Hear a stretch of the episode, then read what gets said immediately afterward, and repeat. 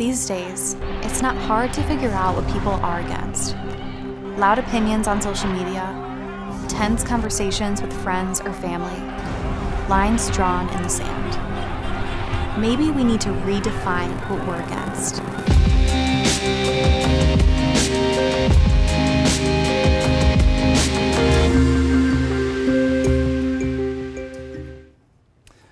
Well, good morning, community. Uh, for those who don't know me, I'm the one who cheers for the surveys. Uh, my name is John Prine. I am the pastor here.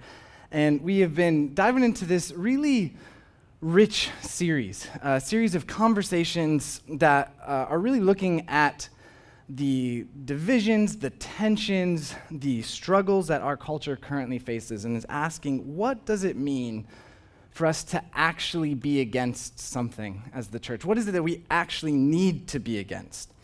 Uh, so this week, uh, last week we looked at divisiveness, divisions, which was a great conversation. This week we want to go more personal and close to home. We want to talk about loneliness. So, uh, loneliness, as a recent Harvard report uh, indicated, had hit new all time highs in 2021. Harvard put together this pretty exhaustive study. And this is the number they threw out. I, I just, I'm going to sit with this number for a bit because numbers are sort of hard for us to envision and conceptualize. Harvard discovered that in their rigorous analysis, uh, right in the middle of the pandemic, they found 37% of Americans report feeling serious loneliness. 37%. And this was followed by another 36% who report feeling lonely regularly. So you've got about 70% of America in the middle of a pandemic responding to the questions, pretty exhaustive, rigorous analysis of their life, questions all around how regularly do you experience loneliness? And almost 70%, and that 37% especially, say almost all the time. Uh, there are clear surface level reasons, I think, for why loneliness is hitting us right now with a particular ferocity. Uh, there's clearly a pandemic which caused social distancing. Uh, I know for many of you here in the city, uh, if you were living with roommates, or even especially if you were living on your own, I, I mean, just this realization that you were restricted, almost confined to isolation for an extended period of time. Uh, the study has also highlighted that young adults, particularly those under the age of 35, are reporting a resounding and ever increasing percentage of loneliness. So, loneliness used to be this epidemic that was talked about with the elderly, which kind of makes sense. The elderly often find themselves isolated, their resources for travel are more limited and restricted, and uh, they're really dependent on family to be involved in their lives, and family is often quite busy. But surprisingly, numbers are continually increasing to suggest that young adults are beginning to outpace the elderly as those who report regular and constant loneliness.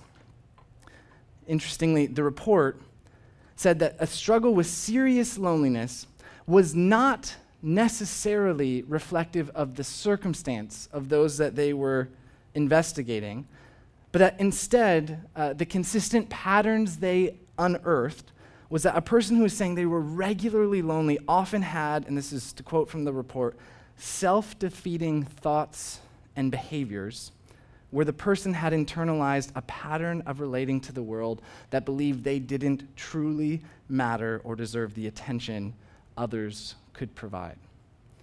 So, so, if you sit with that, what's really difficult and challenging is that we have a number of factors right now in our society that have put up the pressure. They've ramped up the pressure on our loneliness.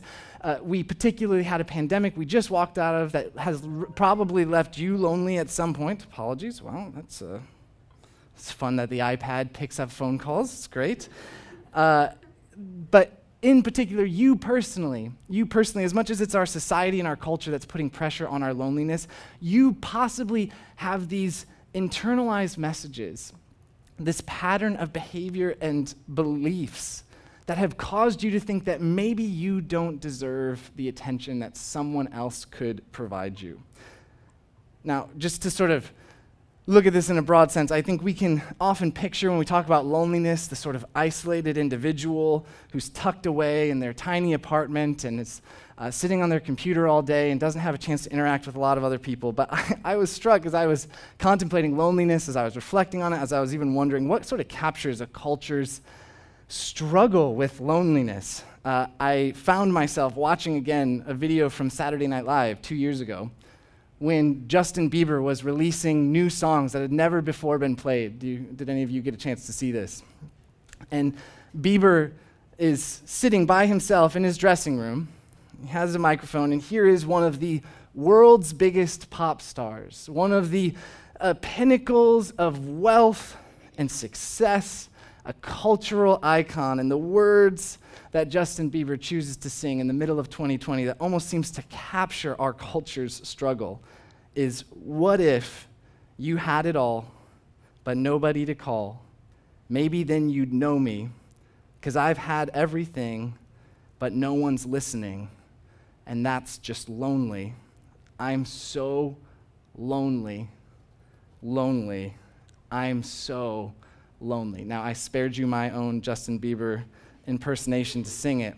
But I think even just reading those words out loud help. They help them hit, they settle in. Why is it that our culture is so lonely right now? Why are you so often lonely? And maybe far more importantly, what is the church's vision or response to this epidemic of loneliness? As we turn to the scriptures, I just want to start with a rather stunning verse. If we slow down with it, this comes from Psalm 68. In it, the psalmist is going to write that God, God, is a father to the fatherless, a defender of widows.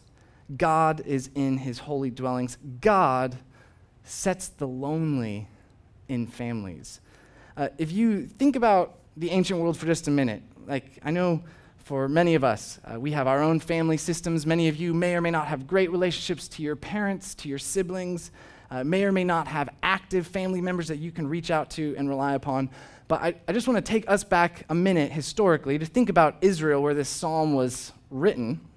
And Israel in the ancient world, if we pull this up, Israel was actually surrounded, much like it is today, by a huge host of threats. Uh, threats surrounded Israel. You had Egypt down south. You had the Kurdish up north. You had Persia, which would become this world empire sitting over to the east. Babylon was a military uh, might. Assyria was a constant danger.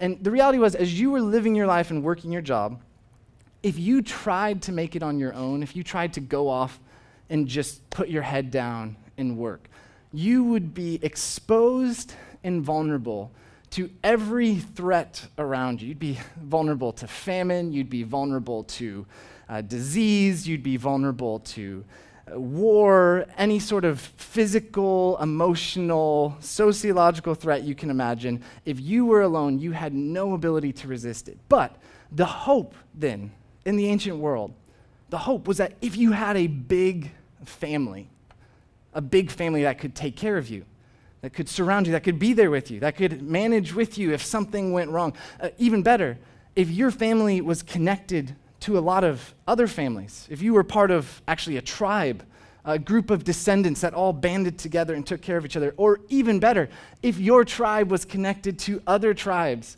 that together formed a people, a people that could be committed and connected to each other. Now, this, this could allow you to actually navigate and endure all of the threats, all of the challenges that were coming at you. And this is incredibly what God offers to Israel when he says, I not only will choose you to be my people, but I'm going to choose you to be placed in my family. If you are fatherless, I will father you. If you are a defender of widows, I will comfort you. If you are lonely, I'm going to set you in my family.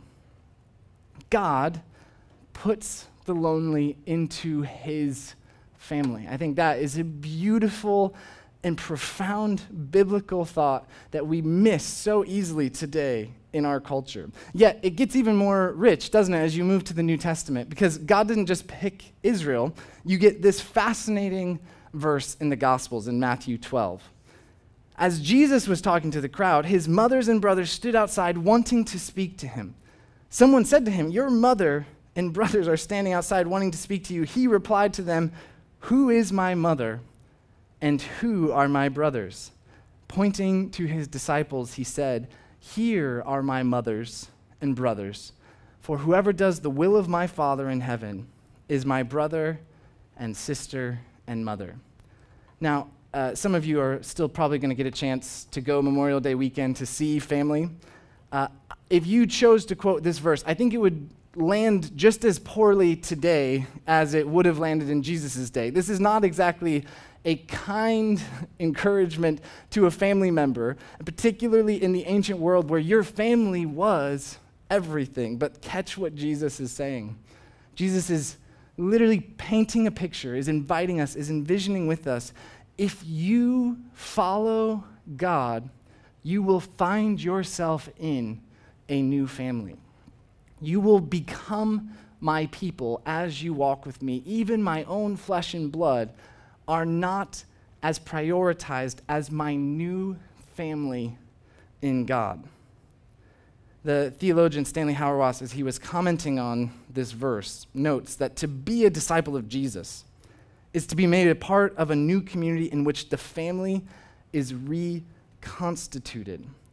We are all children, but now a community has been established in which we are called to be parents, brothers, and sisters to and for one another.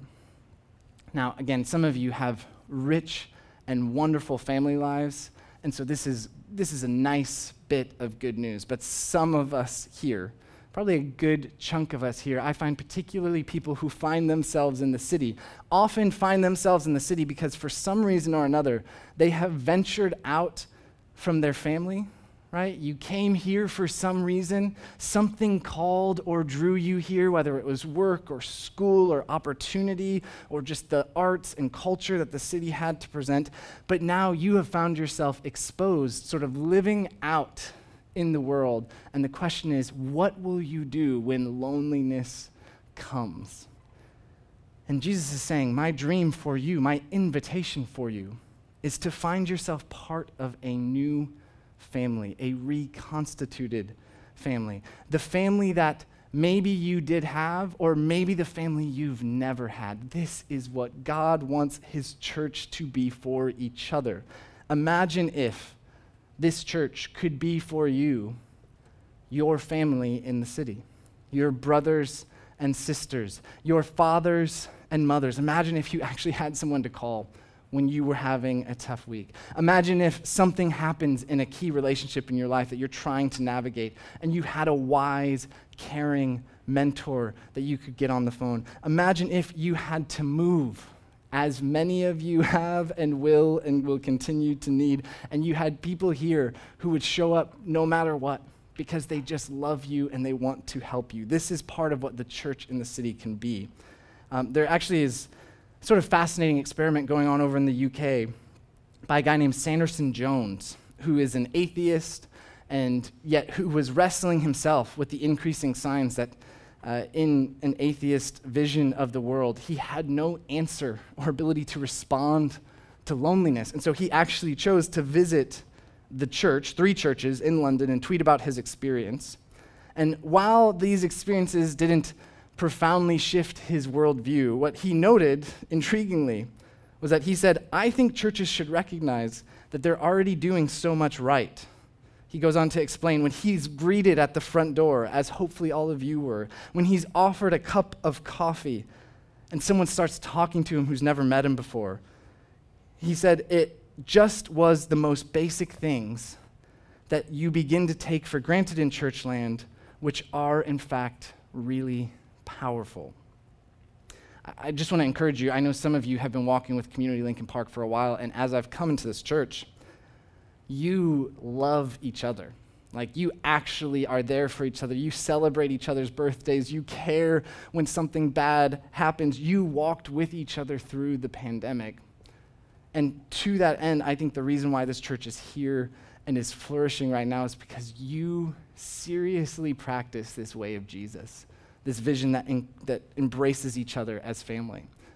Yet, that said, living as family is hard and tiring and exhausting, and actually always does have this sense of sort of fear, like maybe you're going to get taken advantage of, maybe your old family wounds are going to get stirred back up, maybe someone's not going to appreciate you.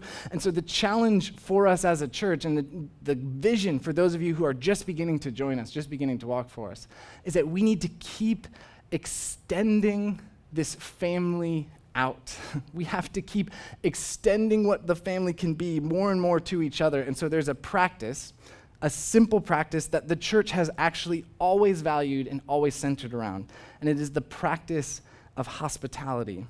So this morning, I just want to close with three simple ways that we can begin to actually push back against this epidemic of loneliness by extending hospitality to each other. And my hope is that if you're here and you're sort of part of this core, I hope we keep going. I hope we push this out. I hope we begin a new season, particularly as the summer's rolling around, as the fall comes in, of deepening and expanding the love that we have for each other. And if you're just getting started, I want you to know this is what we want to offer you. We want to be your family in the city while you are here with us. So, what is hospitality? Why, why the word hospitality? If you actually get into the Greek, into the New Testament, hospitality is uh, xenophilia, xenophilia, which quite literally translates the love, philia, of a stranger, a xeno. Uh, in the ancient world, especially, think about how risky and yet profound this would have been. You lived in a society in which there were actual physical threats, right? Thefts and muggings. Uh, you lived often in villages where it was rich family ties. So everybody who lived near you was all related to you, and that was how your village functioned and thrived. So in this world, when a stranger, when a Xeno walks into your community, the question is will you guard yourselves? Will you close off the ranks and push that stranger out? Or will you open up the richness of your family to invite this stranger in, to care for, to meet the needs of, to even love, philia, this stranger. Uh, here's how Paul and Peter were wrestling with it, talking about it with the early church.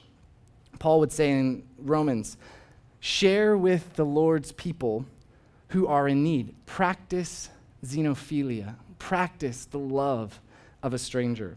Uh, Peter would add this offer hospitality to one another without grumbling. Love the stranger without grumbling. I mean, I think Peter, Peter's wrestling a little more really with some of the tensions that were already cropping up. But what does it mean to love a stranger? What does it actually look like for us to practice this as the church? Well, uh, the phrase I want to leave you with this morning, I'm going to repeat a couple times, is that hospitality is the practice of opening our eyes, our homes, and our lives to one another. Hospitality is the practice of opening our eyes, our homes, and our lives. So let's begin with opening our eyes. Here's the thing about hospitality and loneliness uh, many of us are living a full life. Uh, I have the joy and the privilege, which I realize not everyone does, of being married. That is a gift. It's wonderful. I have the joy and privilege and responsibility of having two young children right now, which feels a little more responsibility than it does always feel joy. Uh, but there's lots and lots of joy and lots and lots of responsibility. Uh, and what that means is that my life is, my life is pretty full. Uh, my life has a lot of people moving around me almost all the time. I have to get up in the morning because if I don't, my kids will start crying. I, I have someone when the day is winding down who almost always is there with me to process, to reflect, to talk. But recently, I had the chance to fly out, as some of you knew, for two and a half weeks as I was beginning this job. And for those two and a half weeks, some of you heard me refer to my renewed bachelor existence. The renewed bachelor existence. Now, you would think, according to pop culture, that bachelor life is fun, joyful, uh, that I suddenly, without the responsibilities of a marriage and my children, I would have roamed freely across this great city and ate whatever I wanted and drank coffee whenever I wanted and did whatever else whenever I wanted. You know what I actually found in those two and a half weeks, to be real with you? I found myself incredibly lonely, like all the time. All the time. Because I was alone. I, I walked places alone. I, I slept alone. I sat and I ate alone. I was recently talking to somebody that I, I know I am feeling lonely when I watch YouTube on my phone during meals. Now, that's not a judgment on any of you who do that, but like, we're just having real talk for a minute, right? Like, that, that, there's something going on in me when a meal, which is this moment of joy and food and delight, especially a good meal, I find myself instead just trying to get through it, right? Like, just, just distract, just numb, just avoid. And so, my point is this uh, for some of us here, that loneliness is actually your lived reality right now. And again, it's not just if you're single, it's not just if you do or don't have family nearby. For some of us, it's work, in the context of our work. For some of us, we're in a marriage, but the marriage isn't going well. We're struggling. For some of us, we're in a family, but there's a lot of pain in our family. And we find ourselves just lonely all the time. If that's you, if that's you, then uh, what I'm here to say is the church wants to be here for you. The church wants to practice love of you. The church wants to meet your needs, but here's how it has to happen. If we're going to become the kind of church that meets lonely people in their loneliness, we have to first connect, for those of us especially who aren't currently lonely, we have to connect to the experiences of loneliness we've had to propel us out to see the loneliness in others. So, what I mean by this, in opening our eyes, is that we have to connect to the times we've been lonely if we're going to start seeing the lonely people around us. Uh, I've noticed that when I am with my wife at a meal or when I'm with friends at a meal, it feels like all of my energy, my focus, my attention is on that table, and it's great. But when I am sitting alone at a table, when I connect to my own loneliness, I actually can begin to see all of the other tables around me in which a person is sitting by themselves, in which they probably are lonely. Uh, so, my encouragement for you is you're just sitting in this moment. When was the last time you felt lonely? When was the last time you remember being lonely? And how could that become the invitation, become the moments that you start opening your eyes to pay more attention to the loneliness around you? I think for married couples, this could look like us doing a better job of noticing those who are not married in our friendship groups, in our horizons, and beckoning them in, inviting them over, having a meal with and for them. And that, of course, could also be the other married couples in our lives who seem to be lonely. Uh, for those of us who are single, I think it's looking around at this group of friends you have and realizing, wow, there's so much connection here with these couple of friends, but what about those who are there? On the outside, even at work, even in those coworker moments where you've gathered around the water cooler or whatever your water cooler is, your Zoom breakout room, whatever it is these days, and you start to realize there's always somebody who is a stranger, isn't there? And it's only if you're going to connect to your own loneliness that you're going to care at all about meeting that person's needs. Here's my last thought for you on this.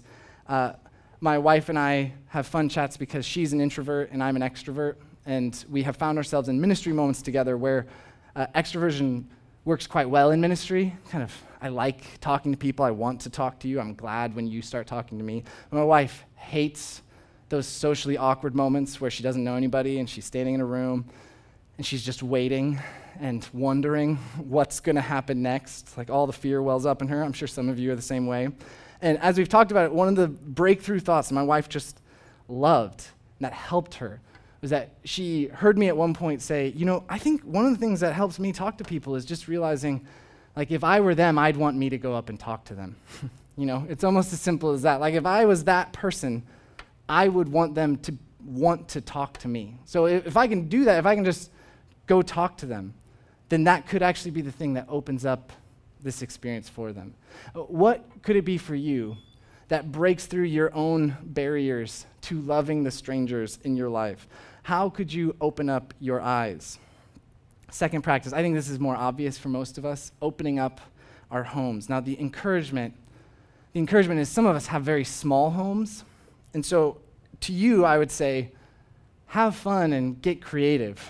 What are the homes that you can use to open up to another person? How might a coffee shop become your home? How might a restaurant table become an extension of your home? How might a park that is free to spend time in become this extension of invitation where you just say to someone, Hey, do you want to come meet up with me and go for a walk? Do you want to come sit somewhere with me? Uh, homes give us the chance to meet genuine needs.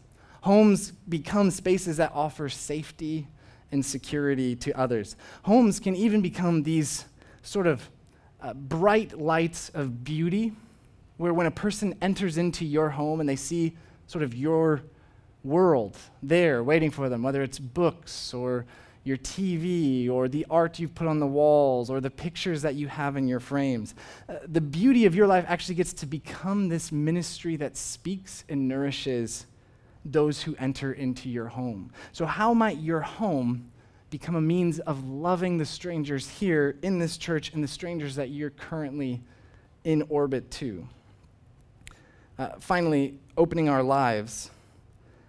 If love of the stranger is about opening our eyes and opening our homes, what we end up finding ourselves pressed up against is that to truly do this well, to truly fight loneliness, at some point, it's going to actually become vulnerable and costly for us.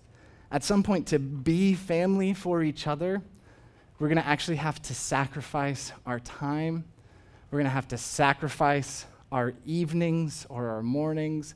We're going to have to sacrifice our money to care for, to love on, to extend that invitation to others. So, Lauren Winner, who's a brilliant theologian down at Duke, talks about it this way. She says, We're not meant to simply invite people into our homes, but to actually invite them into our lives. Having guests and visitors, if we do it right, is not an imposition because we are not meant to rearrange our lives for our guests. We are meant to invite our guests to enter into our lives as they are. Uh, there's a really beautiful book that came out a couple years ago by another thinker who has a really profound story herself called Rosario Butterfield. Uh, Rosario was a literature scholar. She was a big deal in this sort of postmodern literary theory circles. And yet, in her postmodernism, in her atheism, uh, she had a couple articles where she was critiquing Christianity, and she describes how she got invited in to a regular old pastor's home to have a conversation with him about the articles. And she said she'd just never been invited by someone she opposed to come eat a meal, and so she was sort of intrigued. And as Rosario Butterfield enters this person's life, she starts to become more and more intrigued by the life that he was living. And finally, it comes to this moment where she realizes that this thing she had been pressing against was actually extending this hand of hospitality to her. And as she grapples with the gospel, she has a whole story about how she came back to God.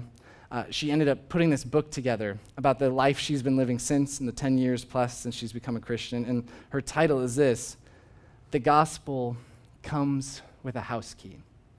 The Gospel Comes with a House Key. So I think this is our challenge, this is our task, yet this is also the possibility of the church. In a world that is divided, in a world that is lonely, could we become the kind of community that loves the stranger, that actually practices opening our eyes, opening our homes, and opening our lives to one another? So, this week, what might it look like? What might it look like for you to see someone's loneliness in a moment where you yourself have been lonely? What might it look like, even this Memorial Day, even though these next couple days everyone's doing something fun? What would it look like to open your home intentionally? Is there someone here in this community that you could make a simple invitation to?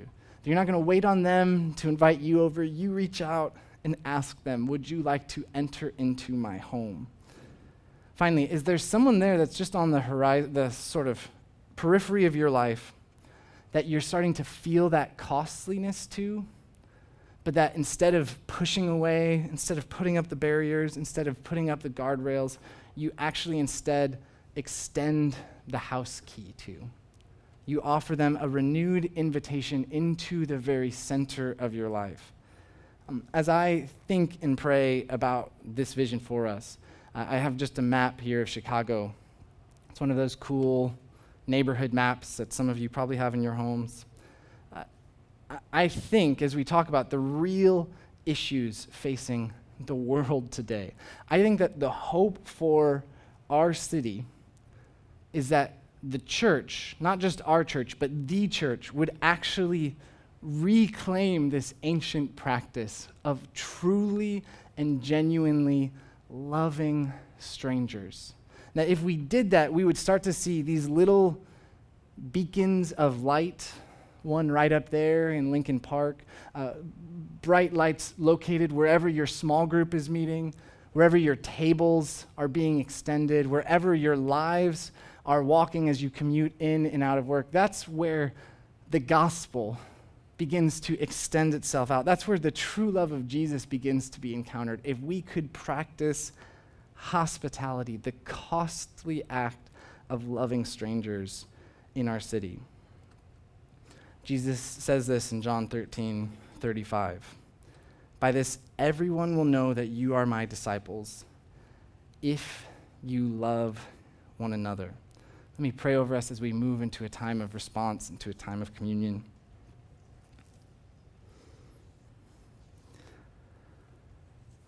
Lord, we live in a city that is lonely. Um, and even now, Lord, there are some here in this room who feel the incredible weight of loneliness in their day to day rhythms.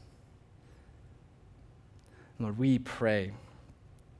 We pray that here, Community Lincoln Park, here through our small groups, here through our coffee times, here through the gatherings and events that we're going to be doing, here through the text messages and the day to day encounters with each other.